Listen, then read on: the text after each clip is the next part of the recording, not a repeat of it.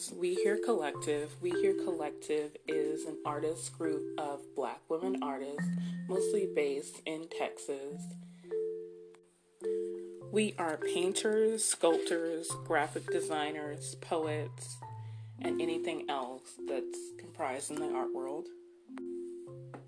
We work to bring attention to work that is mostly overlooked and marginalized in the art world, and mostly create a community of women of color artists. My name is Danielle East, and I am the founder of We Here Collective. And if you want to learn more about what we're doing and who we are, tune into We Here Collective Radio.